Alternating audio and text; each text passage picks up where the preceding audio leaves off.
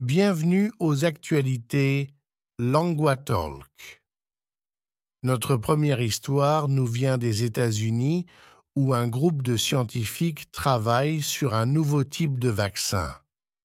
Ce vaccin expérimental est un vaccin à ARNM. Il est conçu pour lutter contre tous les types de grippe.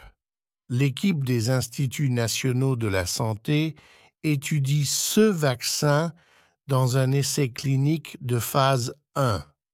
Les premiers résultats sont encourageants. Ils montrent que ce vaccin pourrait donner une forte réponse immunitaire. C'est une bonne nouvelle. En effet, le vaccin pourrait potentiellement aider à protéger les gens de nombreuses souches différentes de grippe.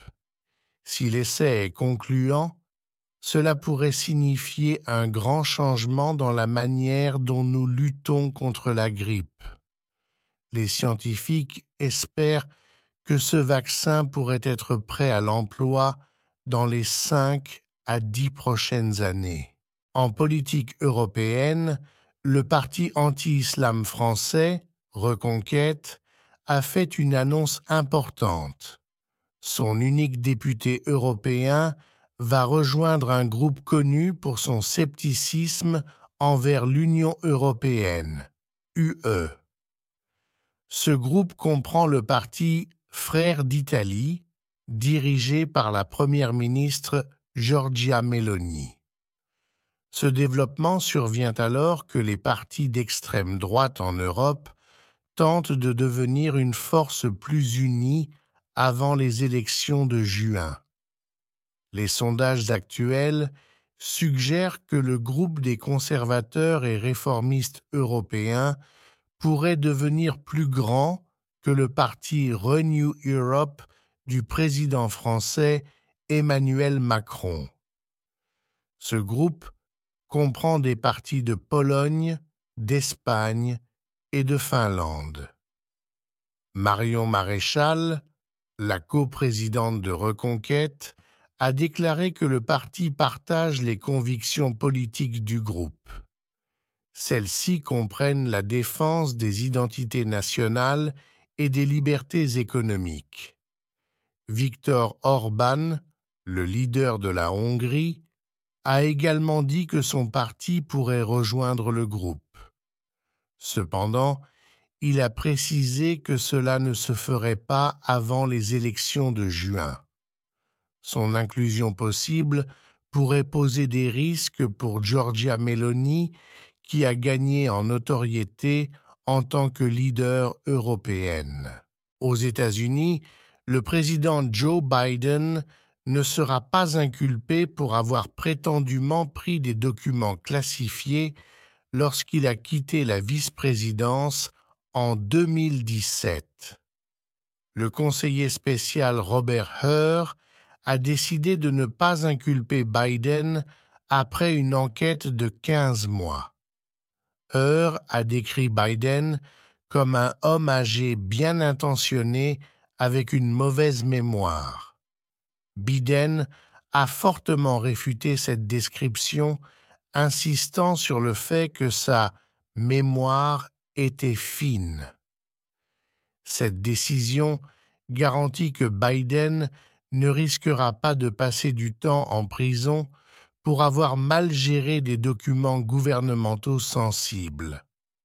C'est contrairement à son possible rival à la présidentielle de 2024 Donald Trump. Cependant, cela cause de l'embarras pour Biden alors qu'il essaie de convaincre les électeurs qu'il devrait servir un autre mandat de quatre ans. Trump faisant face à des poursuites pénales, dont une pour avoir manipulé des documents classifiés, a affirmé que ces poursuites sont politiquement motivées. Les avocats de Biden soutiennent que ces pertes de mémoire ne sont pas inhabituelles pour quelqu'un qui se souvient d'événements qui ont eu lieu il y a des années. Dans le monde de l'art, une découverte passionnante a été faite en Allemagne. Un tableau du célèbre artiste Vincent van Gogh a été découvert dans une collection privée. La peinture, appelée Une scène de rue à Montmartre, a été cachée au public pendant plus de cent ans. La maison de vente aux enchères Sotheby's à Paris présentera le tableau en mars avant qu'il ne soit vendu. Le tableau provient d'une période cruciale de la vie de Van Gogh lorsqu'il vivait à Paris avec son frère. La peinture montre un couple se promenant devant un moulin à vent dans le quartier de Montmartre. Un expert de Sotheby's a déclaré qu'il s'agit d'une peinture importante car elle montre Van Gogh utilisant un nouveau style. Ce style est plus lumineux et plus coloré que ses œuvres précédentes. Les experts s'attendent à ce que le tableau soit vendu à un prix élevé en raison de son importance historique.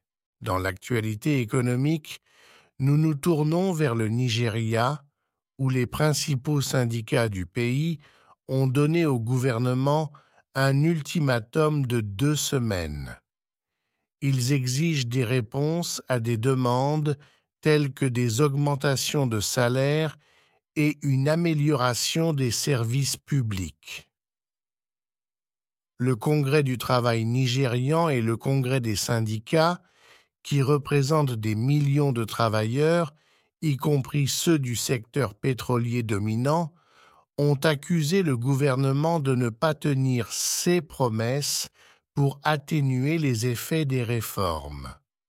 Ces réformes, notamment la suppression d'une subvention sur les carburants et la levée des restrictions sur le commerce des devises, ont entraîné une augmentation de l'inflation et un coût de la vie élevé.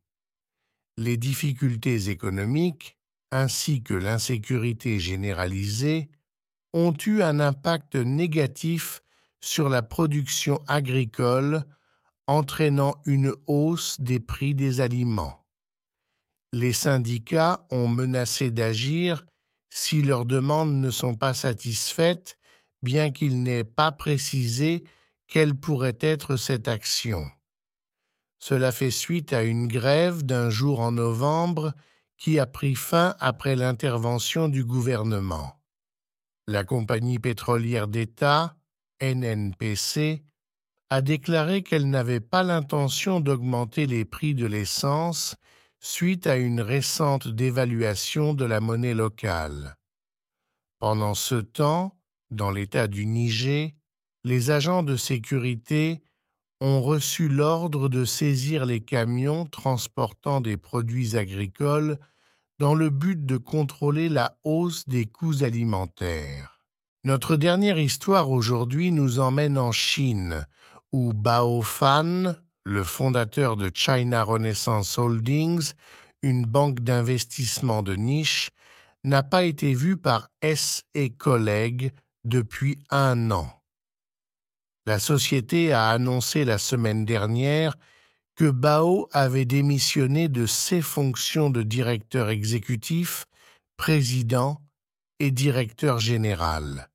Il a invoqué des raisons de santé et des problèmes familiaux. Cependant, Bao détient toujours une participation d'environ 49% et a été impliqué dans les décisions clés. Son absence a été liée à une enquête des autorités chinoises et on pense qu'il est toujours en détention.